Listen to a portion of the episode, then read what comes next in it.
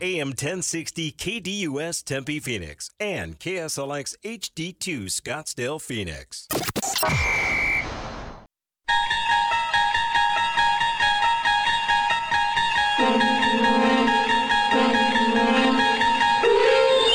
It's now time to enter the Sports Zone with your host, Bob Kemp.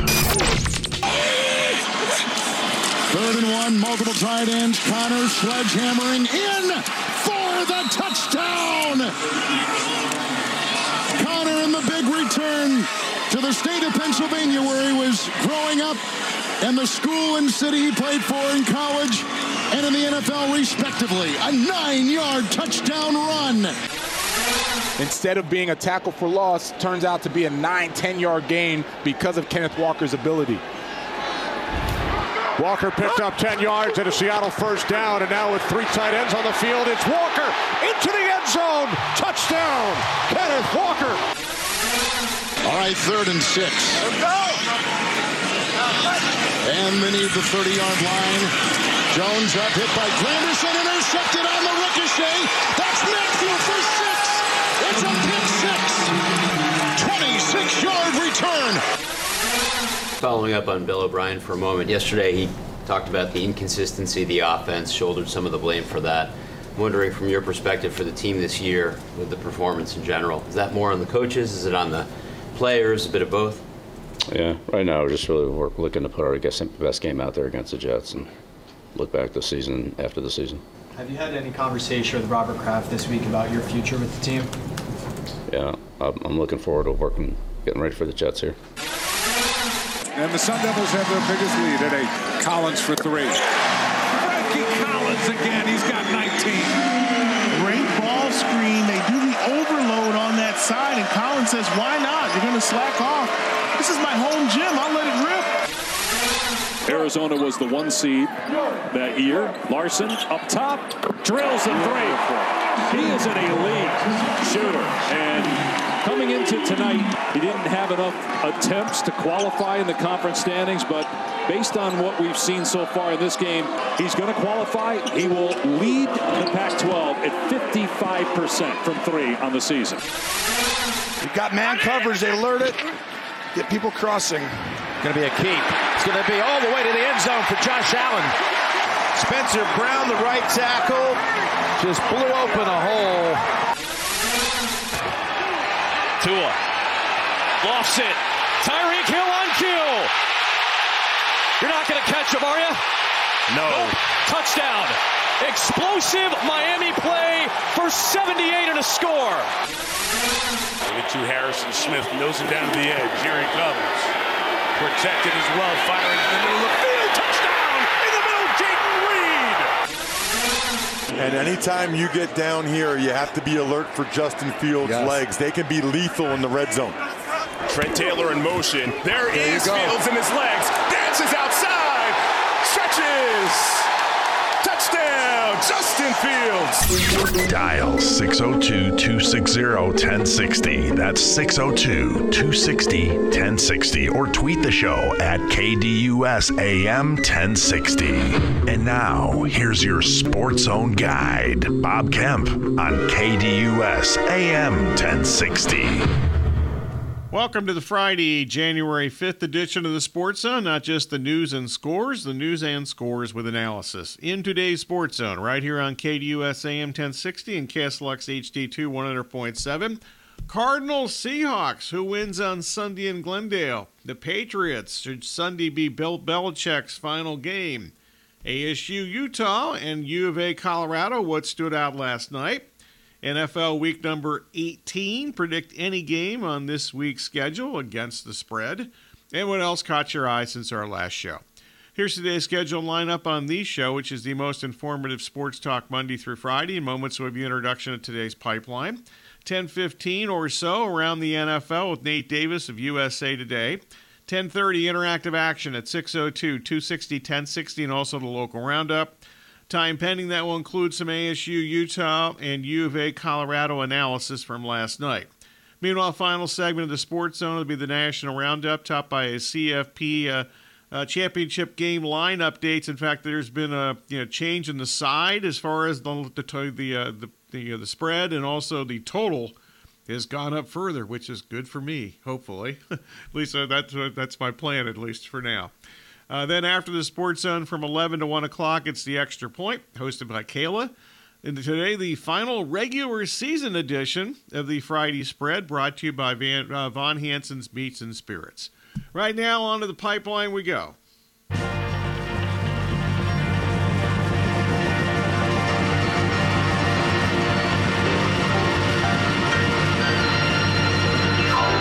Time for today's pipeline, where the host reveals the hot topics for discussion.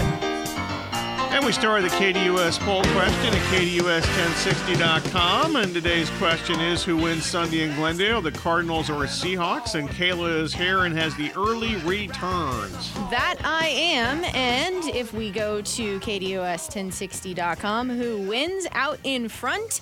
We have the Seahawks, 80% of the vote, Cardinals, 20%. Wow. I'm a little surprised at that. Okay, the uh, another Cardinals victory would, by the way, further lessen their chances of getting a difference-making player with their first draft pick, whenever that might be. And also, few teams in the NFL since December the first have played worse than Seattle. So there's kind of a background for kind of some bullet points for that game. Meanwhile, today's Twitter poll question: Should Sunday be the end of the Bill Belichick in the Patriots era? And uh, Kayla, what do we have here? Uh, yes, leading the way at 58.8% of the vote, no trailing at 41.2%. This is over on X at KDUS AM 1060.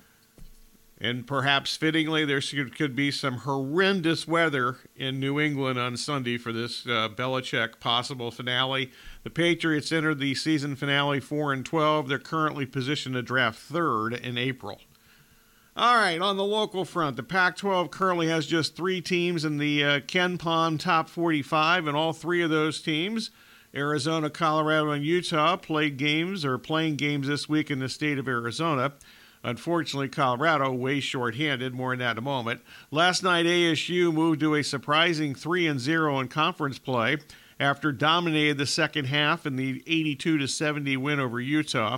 How surprised are you that ASU is 3 and 0 to begin the Pac 12 schedule? The U of A, not surprisingly, dominated what turned out to be an extremely shorthanded Colorado team. Uh, they dominated that game, the U of A, from start to finish. The U of A stopped the bleeding last night with the win over Colorado. Meanwhile, spanning the globe, the NFL regular season thankfully ends on Sunday. Unfortunately, the Cardinals are not the only unwatchable team in the NFL, in large part because quarterback play for at least half the teams in the league has been below average for the majority of the season. Predict any game, ATS, from week 18 in the NFL. Also, in addition to all these excellent questions and topics, what else caught your eye since our last show? All right, that's the pipeline for today. We've got all these tremendous topics and much more in some shape or form during today's sensational radio program. Anything else on your mind falls into the general discussion category, so whether it's from the pipeline or a sports topic on your mind, 602 260 1060, or you can tweet the show at KDUSAM 1060 or twitter.com slash KDUSAM 1060. Basically, uh, tw- you know, X. You know, I got to get this just this Twitter X thing. I got to get. i am going to work on that over the weekend. I'm going to like, uh, you know, say it, and you know, stand in the corner or write it on a blackboard if I had one, and I'll figure that out at some point in 2024. I guarantee you I'll figure that out at some point. They'll probably change it again after I figure it out. Anyway, basically the only rules are accuracy and objectivity. If you uh, violate those rules, but I think I just did that uh, or if you're just simply bad, and I might have been that too, uh, you will be the target of this.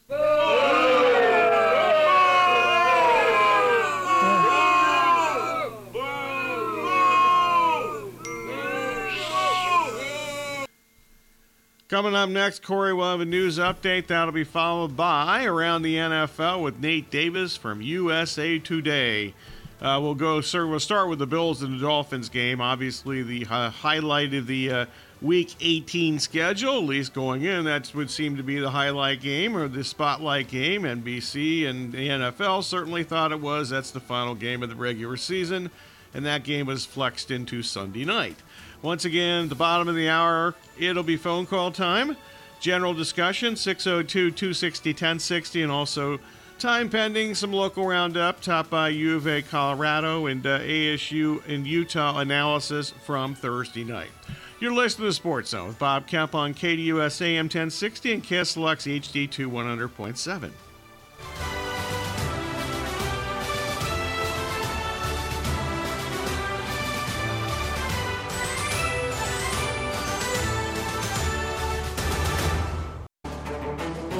social information about KDUS AM 1060? Try KDUS1060.com, at KDUS AM 1060 on Twitter, and Facebook.com slash KDUS AM 1060.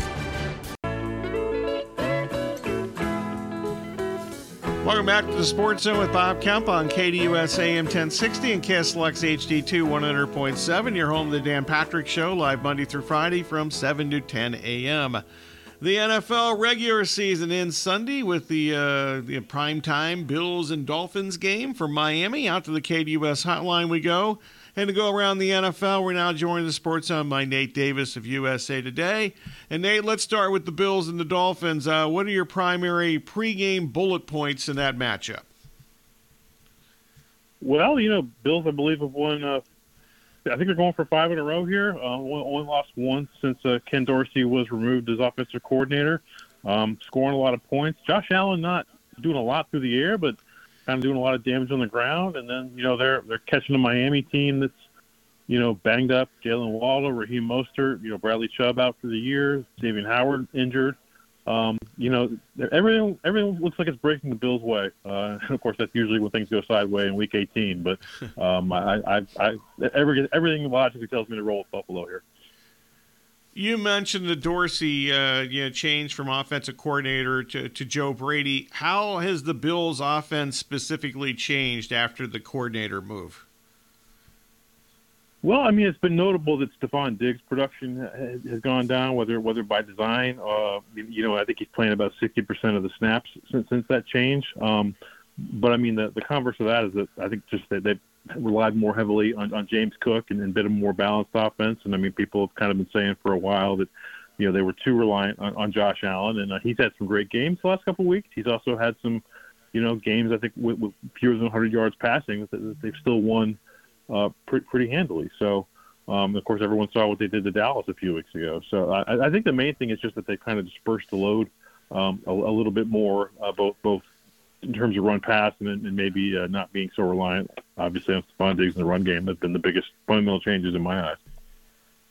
The Dolphins, they've allowed 35 points per game against opponents that are above 500 you know, obviously a lot of that was when they were, you know, not as shorthanded as they might be this Sunday. Uh, is that personnel, uh, those personnel issues, or just two awful games that they had on the road against Buffalo and Baltimore?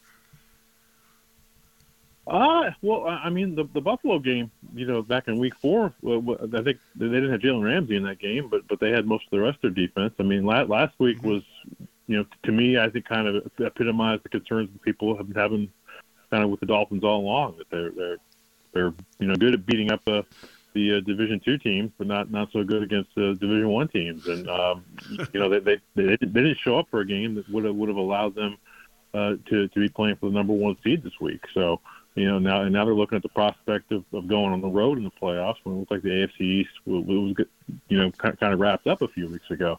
Um, so you know we'll, we'll see. I mean, obviously they, they're they're they can be a very uh, explosive team, but uh, you know, I think I think the one that really hurts too is that that loss against uh, Tennessee on Monday night a few weeks ago when they, when they yeah. coughed up the, the lead at the at the very end there with three minutes to go or whatever. I think they were up by two touchdowns, but. Um, they, they just haven't shown an ability to, to, to close certain games and then really to close out this regular season with any kind of uh, of momentum. And, and I think you know we're kind of heading into into an off season where you know, Tua has been a Pro Bowl quarterback, but you know, is he a guy you're, you're going to want to pay fifty-five million dollars to? I, I, I don't know.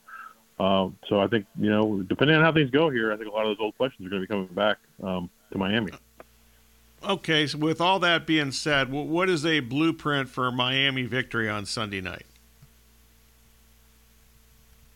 Well, I, I think it largely depends on kind of what, what kind of a deck they're they're they're playing with. I mean, can can you can you get De'Von Achane going? Uh, you know, I mean, he's obviously been great this season. uh, kind of in the, the number two limited touch role. Can you rely on him if Raheem Mostert can't go? Uh, and, and does that then open up things downfield for Tyreek Hill? And you know he's been a little quieter the last couple of weeks, dealing with uh, the ankle that he suffered at that, that Tennessee game. You know we, we discussed. I'm not sure he scored since since since then, but you know I, I think it's with any team. You know if, if, if you get an early lead and make your opponent one dimensional, um, that helps. You know I don't know if the Bills are, are helped or hurt by by playing this game in Miami in, in January. I mean, is, is it you know not, not nice to have the weather, or are they they got, not going to be ready for given given where, where, where they're coming from.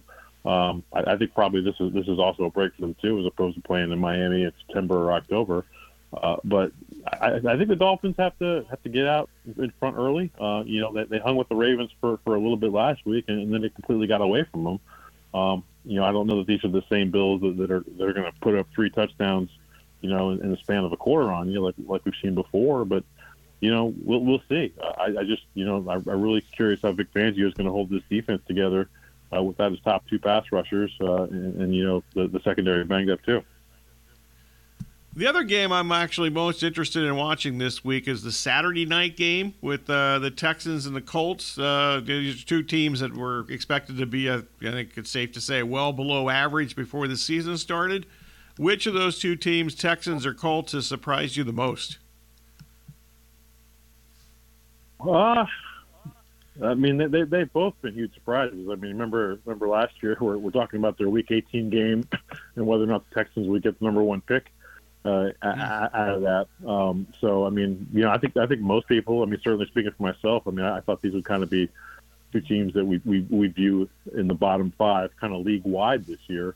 Uh, I, I guess I, I'm a little more surprised by the Colts just given that you know Jonathan Taylor has, has missed so much of this season, this season kind of by choice uh, or, or by injury, and, and then you don't have your your number one draft pick quarterback uh, basically for most of it, and, and you're relying on relying on Gardner Minshew. I mean, I think I think Shane Steichen's getting a little overlooked uh, in, in the, the coach of the year talk here, both given that he could get this team from from nowhere into the playoffs, uh, but you also kind of look at the impact that his absence has had um, on the Philadelphia Eagles. I mean, you're you're talking about a heck of a I think of a head coach here, and, and really curious to see what they're going to be able to do when they've got everybody on board next year. But um, you know, Houston too. I mean, and I think this for a lot of people boils down to DeMeco Ryans and C.J. Stroud, but.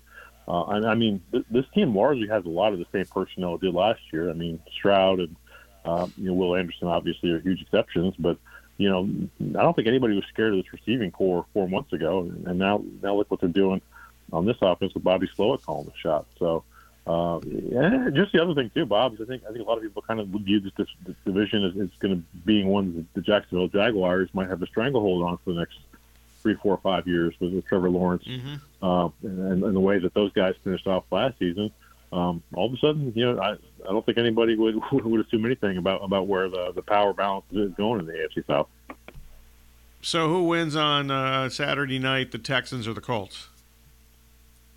I, yeah, I, I think it's kind of a coin flip. Uh, I, I, I'm taking Houston just just based on on having C.J. Stroud back healthy. Uh, you know, they're they're a little banged up too. Um, I'm, I think the Colts to me look like a team that's maybe running out of gas uh, a little bit. Had had trouble with the, the Raiders at home last week and, and got their doors blown off by Atlanta uh, the, the week prior. Uh, they they do have the advantage of being home, and historically they're they're very very good at home um, against Houston. But you know they've never had C.J. Stroud come into that building before as a member of the Texans, so. I, I, I think you know my, my, my pick is Houston, but but I, I wouldn't be surprised uh, if it goes either way. I mean, the Houston defense has, has been certainly suspect at times throughout the year as well. Nate Davis of USA Today, currently in the Sports Zone. Should Sunday be Bill Belichick's final game with the Patriots?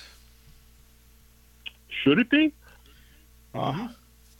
You know that that's a question that Bill Belichick and Robert Kraft are going to have to figure out. Uh, I, I mean, as as with kind of most people, I mean, I, I've been saying for years, you know, what a you know, P- P- Bill Belichick been getting too much credit for um, at least uh, uh, being a personnel manager. I mean, you, you look back at a lot of their drafts, I mean, particularly in the second round, uh, particularly as it pertains to wide receivers uh, and, and, and some other positions, uh, and just just some, some first round picks. You know, you think of Cole Strange a couple of years ago, the, the guard being their first round pick. Um, you know, there, there's been a lot of questionable decisions there, uh, free agency, um, money as well. But you know, by, by the same token, you look at how well this defense has performed this year. Uh, really, with you know not a whole lot of name guys on there. Matt Matt Judon hurt, Christian Gonzalez hurt. Uh, it's been on the field a lot, um, given how inept the offense has been. But you know, you, you say these things, and I mean, yeah, Bill Belichick done a fantastic job on defense. He's still got it there, but he he's you know he, he's the face of this franchise, and it, everything that's good or bad kind of comes back to him. And I think it's kind of hard to escape the fact that they've basically been a you know they, they have been a sub 500 team since Tom Brady left, and uh, Robert Kraft, you know his expectations aren't being met. You know he said before the season that he expected to be back in the playoffs, uh, and obviously you know you're talking about a team that says it's going to be drafting you know in the top five, and, and probably looking to need uh, another quarterback. So I don't know which way they're going to go. Um, I, I do kind of think that if, if you want Bill Belichick to stay, you, you have to, or, or if Bill Belichick wants to stay, that he's got to have to maybe have to concede control of some of the personnel things uh, and, and give up some power there. And I don't know if he's ready to do that or not. Um, and I think you know, plus the fact that I think a lot of organ, other organizations uh, would would take him and, and give him the keys to the kingdom. Um, and if you're the Patriots, you might be able to get some, some draft compensation uh, for that since he's still under contract. It, it's going to be an interesting calculus for Robert Kraft, but I mean, it's going to come down to what his decision is, I think, and, maybe Bill Belichick to an extent, but but I don't think anybody really knows, you know, what what the actual you know answer is until you know we hear from them next week. Let's look ahead a little bit to the playoffs here. Let's start with the Chiefs' offense. Uh, will that offense be fixed at some point in January? Will it be fixed? I, I mean, I think you've got the advantage of knowing Patrick Mahomes is a is a bona fide playoff quarterback, um, and, and certainly I think the most most proven guy of the of the 14, whichever 14 they are, uh, you know, that, that are going to advance. Uh, I don't think it's necessarily going to turn into the Chiefs' offense that we've we've been accustomed to the last couple of years. Uh, you know, it, it is pretty crazy how you know that Travis, Travis Kelce has kind of disappeared uh, the last few weeks, and the other guys just haven't been able to, to pick up uh, the slack. But I, I do think that the, the key maybe is to get Isaiah Pacheco going again, and I think this offense really kind of works best uh, when, when you're able to run it through him to a degree uh, and, and open up some things down downfield for some of these other guys like like Rashee Rice. Uh, so, and you know, the, the other side of this thing, Bob, too, is that this defense has never been better in the Patrick Mahomes um, era. So, yeah, I think you're looking at more 23-20 kind of games with them, whether whether it's win or lose. And obviously, there's a lot of interest on how Patrick Mahomes might might perform uh, and, and his team in general going on the road for the first time since he became the quarterback in the playoffs. Uh, but certainly, I, I think you, you count them out at, at your peril. Do you believe in the Joe Flacco led Cleveland Browns? Well, I love the story, uh, you know, and I, have I've I've gotten to talk to Joe a couple times over the years, and he, he is kind of a guy that you kind of naturally want to root for uh, in in some ways. Uh, and it's, it's amazing what he's done. I mean, he's playing as well as he has pr- probably in in uh, eight or nine years. I mean, I think 2014 was the last really good run he had with with the Ravens. Uh, it, it's hard not to root for them. And, and again, this is a team that's going to take a defense on the road. Uh, and I don't think that any game is going to get away from them from a point standpoint. Um, you know, Joe Flacco is throwing the heck out of the ball, and if Amari Cooper is healthy, and you know he turned David Njoku into such a fantastic downfield weapon, uh, but there, is still an interception issue. You know, uh, he he has, you know, he, he is fearless for a reason, and, and a couple of those fearless decisions he's he's made in the last month have, have resulted in turnovers. Uh, but but more than that, they, they've resulted in big plays. Um, I, I certainly think I'm probably going to pick the Browns against whichever AFC South team they end up drawing in, in the wild card round. Uh, beyond that, you know, I would give them a puncher's chance against the team like like Baltimore that they've they've beaten one time this year uh, if memory serves. Uh, and you know, we'll, we'll see. I, I, don't think there's any super team out there. I mean, I think everyone is probably kind of thinking it's going to be a Ravens 49ers Super Bowl right right now. But any, anytime we think that going into the playoffs, that, that's when things tend to change or you get a big upset. And I think Cleveland is right there among the teams um, that, that could serve that kind of upset to, to just about anyone. Okay, so speaking of the Ravens and 49ers, they both clinched top seeds last Sunday. Which of those team those two teams is most likely not to reach the Super Bowl? Uh, I would I, I think I worry about the Ravens more so in that you know that they have not they, they've got to prove to me and specifically Lamar Jackson and I mean not to take anything away from the season he's had he's, he's been you know fantastic, and I think in a way that, that, that's that's more impressive with the way he kind of changed his game. I mean, the numbers aren't going to add up to his 2019 MVP year, but uh, I mean, this is a different kind of offense he's in this year. Uh, certainly played, played his best two games, I would say, you know, against the 49ers and, and against the Dolphins with the number one seed on, on the line. So credit to him. Uh, but but history also says I think Lamar Jackson has won one playoff game, if memory serves. I think it was against the uh, Tennessee a couple years ago. Uh, so he he's got to show yep. that he can do it on, on the big stage. And I mean, I also I, I, I get a little concerned. You know, I, I'd love to ask him about this, but I mean, it, it, it always kind of I get I give a little side eye when I see Lamar Jackson bundled up, uh, you know, with a hoodie and all this other stuff for a game in Jacksonville, you know, on, on a Monday night. Uh, so he, he's a Florida guy. You know, how's that going to go? You know, Baltimore uh, in January when it certainly can get cold. You know, I, I was there for the game a couple of years ago when they were the number one seed, and then the Titans uh, just just took it to them. Um, again, I mean, on, on paper it looks like this should be the team, and they're playing great right now. Uh, but you, you do wonder, and Jim, you know, excuse me, John Harbaugh talked about this a couple of years ago. I mean, they they kind of lost that momentum in 2019 from the regular season going into the playoffs. Uh, you know, he said then he would do things differently this time around. I mean, we'll see if he's got the formula for that. But um, and, and again, we're, we're nitpicking here. I think they're they're certainly going to be the prohibitive favorite, but I, I've got more concerns about them than I do the 49ers. Going around the NFL with Nate Davis from USA Today. What's the biggest reason that the Eagles seem to be a broken team? Well, I think everyone wants to talk about body language and Jalen Hurts, you know, making comments after the games, and certainly, you know, all the controversy surrounding AJ Brown. But I mean, to me, it's the defense. I mean, I mean, this defense looks looks broken at this point. They, they they've changed. Obviously, they're they're play callers. They they give up the big play um, in, in, Seattle at the end to, to lose that game, which uh, you know was one they really needed. And if, if they hadn't coughed up that game, then they'd be playing for for a win and in division title scenario um, this weekend. But uh, I mean, they've given up you know 42 points, 33 points, 35 points. I mean, I mean it's it's been ugly on that side of the ball. Uh, and to me, that, that that's the big reason that, that they look like a team that's that's probably either one and done in the playoffs, or maybe maybe they they you know, beat an NFC South team and, and get to the divisional round. But um, I don't think there's any reason to attach a whole lot of expectations to the Eagles for making another uh, another Super Bowl run this year. Okay, last up, if the Rams and the Lions play in the playoffs, uh, which team would you favor? Matthew Stafford's current team or his former team?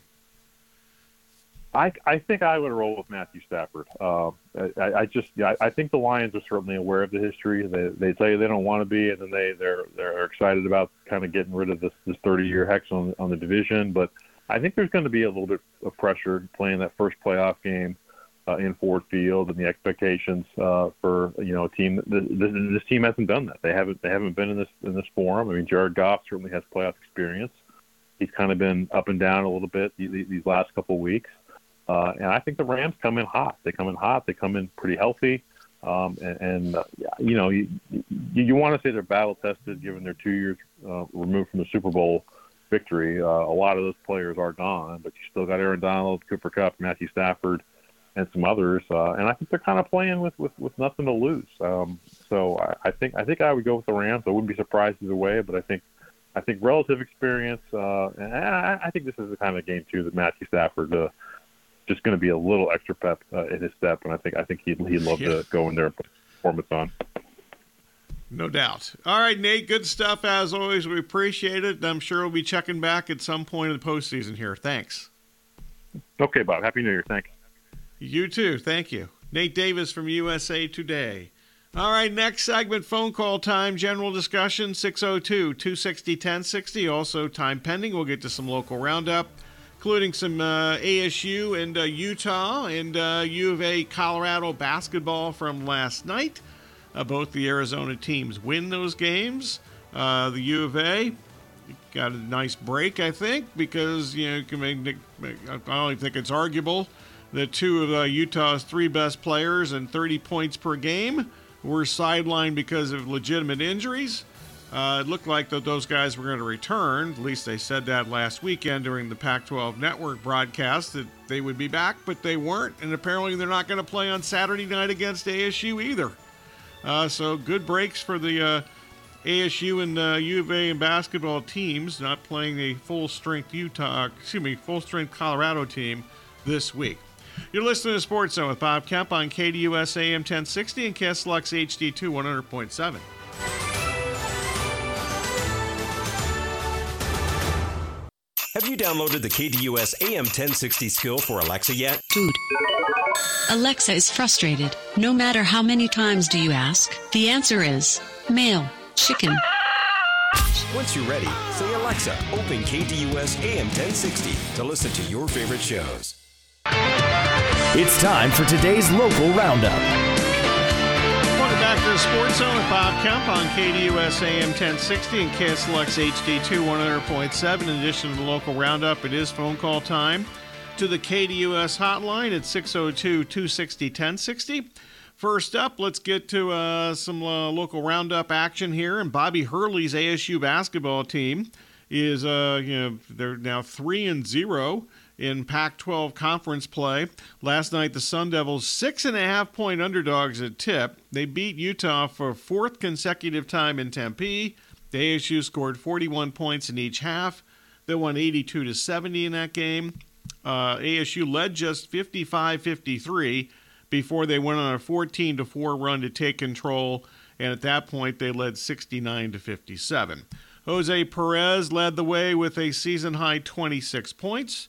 Also, statistically speaking, ASU, often a, a poor three point shooting team, uh, made 12 out of 28 from behind the arc. In the uh, ASU transition game, which is often good, uh, they turned 14 Utah turnovers into 15 points last night. X factor of the ASU defense, the strength of its team. They held uh, all Pac 12 level big man Branden Carlson to 19 points. 19 points is not bad, but he was 7 out of 15 from the field. I'm not exactly sure why he's launching three pointers at a rapid rate. He uh, tried six of those and only made two of them. I wonder if he was a little frustrated with, uh, you know, quite frankly, Utah's passing wasn't good. I mentioned the turnover numbers and how ASU converted those into points. Uh, so I wonder if there was some frustration there, and he just kind of went out and got the ball instead of, uh, you know, trusting. And there, I don't think there was much of a reason to trust his you know, guards to get him the ball in the low post a couple of times. But they did a good job defensively against uh, what I think uh, Carlson. I don't think there's any doubt he's one of the uh, top five players in the Pac-12 conference.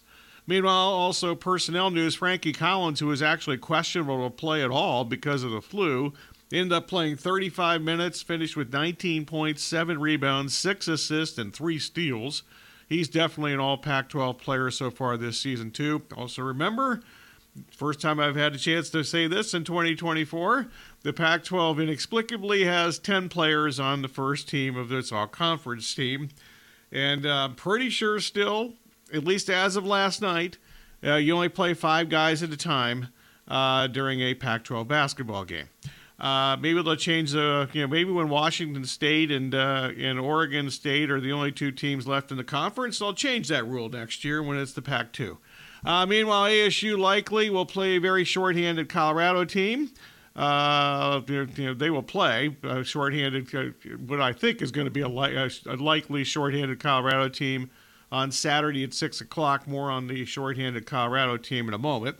Speaking of uh, Colorado, the U of A routed the shorthanded Buffs last night. The Wildcats playing their first home game since December the 9th. Uh, where they moved up to 12 and a half point favorites after two key Colorado starters were officially declared out because of injuries. That has now sidelined them for several games. Never a contest, really. Uh, the U of A went on a 13 0 run to take a 23 6 lead last night in Tucson and McKale. They led 30, uh, 50 to 23 at halftime. The U of A has now scored 50 or more points in the first half four times this season. Also, statistically speaking, the U of A shot 56% from the field, including a really ridiculous 55% from behind the arc, 11 out of 20.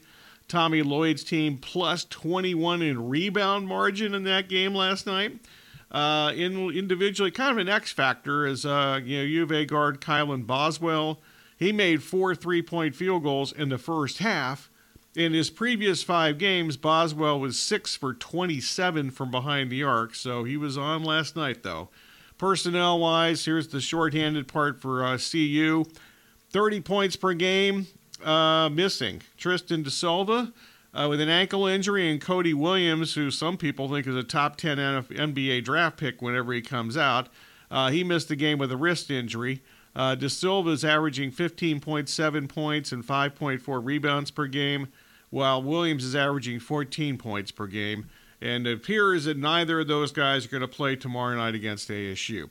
Bottom line, the Wildcats were really not challenged uh, by, I think, the only team in the Pac 12 that at least, when healthy, uh, can rival the U of A t- in talent. Uh, Colorado also, since joining the Pac 12, has won zero games in Tucson. I think they joined the Pac 12 was like 2011 or 12 or whatever it was. They've not won any games in McKale Center since they've joined the conference. Meanwhile, up next for the U of A, they host Utah tomorrow night at 6 o'clock. Also, in today's local roundup, the Suns are just 500 at home this season. They continue their six game homestand tonight against Miami. Miami 20 and 14 fourth in the Eastern Conference. The Suns now 18 and 16, ninth in the Western Conference. Uh, statistically speaking, the Suns once again 10 and 10 at home. The Heat are 11 on 11 and 8 on the road. Uh, the Suns average 11.8 made three pointers per game. That's 1.4 fewer per game than their opponents. Uh, so that's uh, not they've, they've definitely been outscored from behind the arc. Uh, meanwhile, the Heat average 12.9 three pointers made per game, and that's actually you know 0.2 more than their opponents make from behind the arc. So I think uh, that's something to check out tonight. At least statistically speaking, based on the season so far, uh, the Suns have had a disadvantage in points behind the arc. The Heat have had an advantage, small advantage, but they've had one. Last 10 games, the Suns 5 and 5. Uh, their opponents have uh, scored 116.2 points per game in those uh, five losses. Those five, excuse me, those 10 games. Uh, five of those losses, of course. The the Heat six and four in their last 10, and uh, they've actually outscored their opponents by a couple of points in those games. you know, they in fact they won, they're coming off a win at Los Angeles against the Lakers, and Jimmy Butler did not play.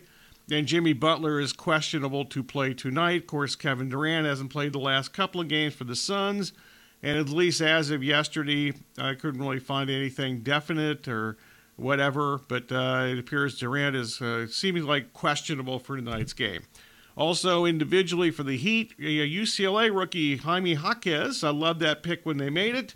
He's scoring 13.8 points per game and uh, averaging 4.4 uh, rebounds per game for Miami. Uh, also, uh, you know, transition defense has been a real problem for the Suns this year. That should not be a problem tonight because Miami is last in the Eastern Conference in scoring and fast break points per game, just 11 per game. So the transition defense, which seems to be a problem every night for the Suns, uh, should not be an issue tonight. Uh, in addition to uh, Durant's questionable status, Nassir Little uh, for the Suns. He's been out the last couple games with a knee problem. Uh, the Heat, uh, as I mentioned, won at uh, L.A. on Wednesday night without Jimmy Butler. Also, Haywood Highsmith, who's a good player for them in the playoffs last year, he's in concussion protocol. And Caleb Martin has been uh, recently sidelined with an ankle injury. Uh, bottom line, the Suns to be any good at any point this season, regular season or postseason, they need to win more than half their home games, and right now they've won half their home games. All right, that's it for the uh, local roundup for today. Stay tuned after Corey's update. We'll wrap up today's Sports Zone with the national roundup. That'll be topped by a combination of uh, you know the latest line, including the college football playoff championship game on Monday night, some rip from the headlines, and who knows what else I'll jam into the next segment. You're listening to Sports Zone with Bob Kemp on KDUS AM 1060 and KSLX HD2 100.7.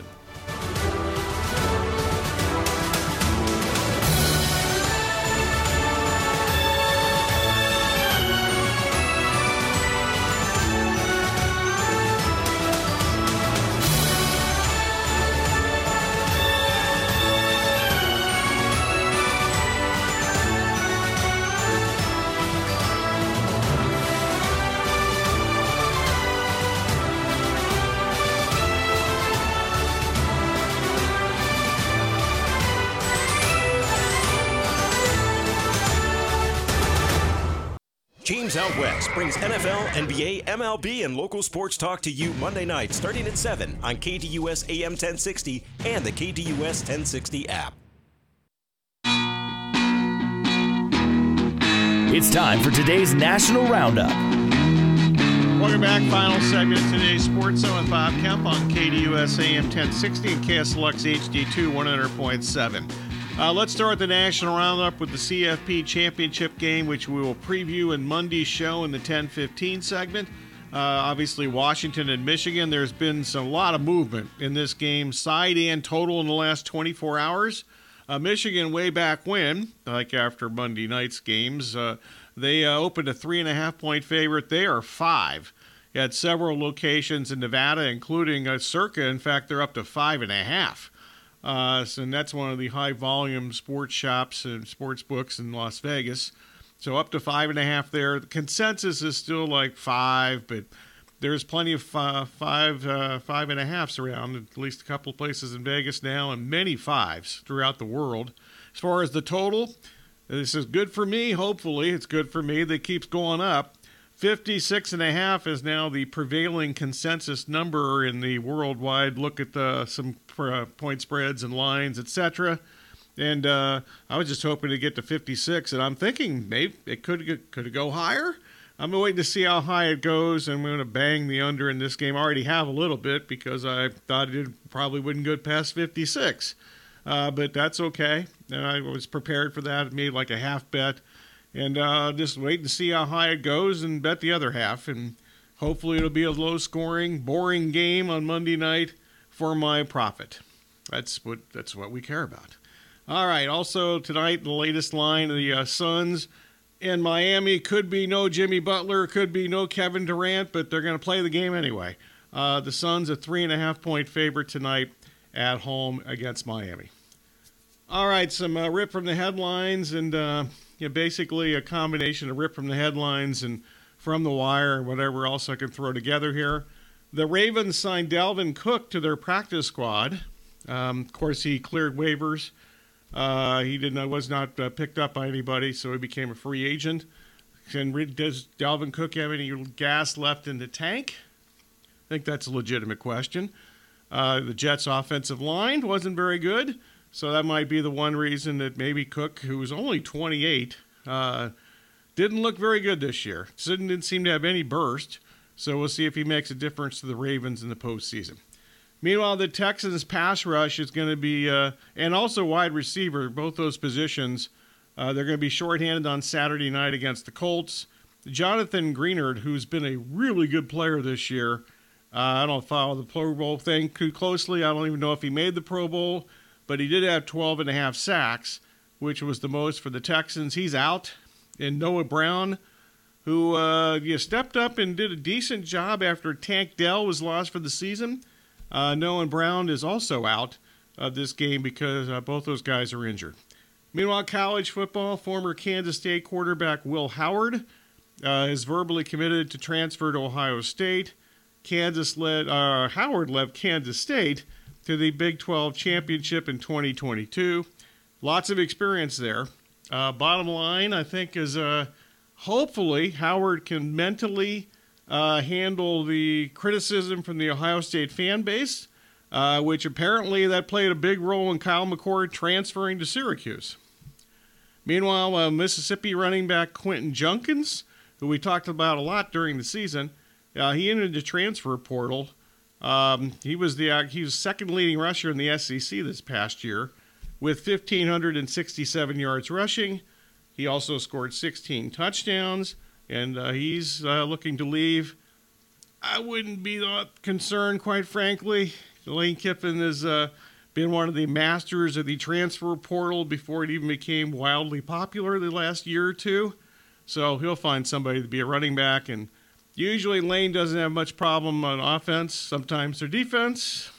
In fact, most of the big games they played uh, under Kiffin and uh, Oxford, even at home, uh, they've lost because of defense. All right, Texas uh, defensive lineman uh, Byron Murphy II, and also tailback Jonathan Brooks, uh, who was injured this past year and out for the season after an early December injury, no, early November injury Uh, they're both off to the NFL draft. Meanwhile, baseball, the Braves have signed left hander Chris Sale, who they just acquired last week from the Red Sox. Two year, $38 million contract extension. Uh, they renegotiated some of that deal. Uh, Chris Sale and uh, the Braves seems to be a good match, assuming Sale can stay healthy, but that's been a pro- big problem for Sale for several years running now. All right, that's it for the Sports Zone for today. Stay tuned. The Extra Point coming up next is the last Friday spread of the regular season. The Friday spread brought to you by Von Hanson's Meats and Spirits. We'll also have more phone call time 602 260 1060 and our weekly prop bet update. Today it'll be with Kyle Soppe from Pro Football Network. This has been the Sports Zone with Bob Kemp. Thanks for listening.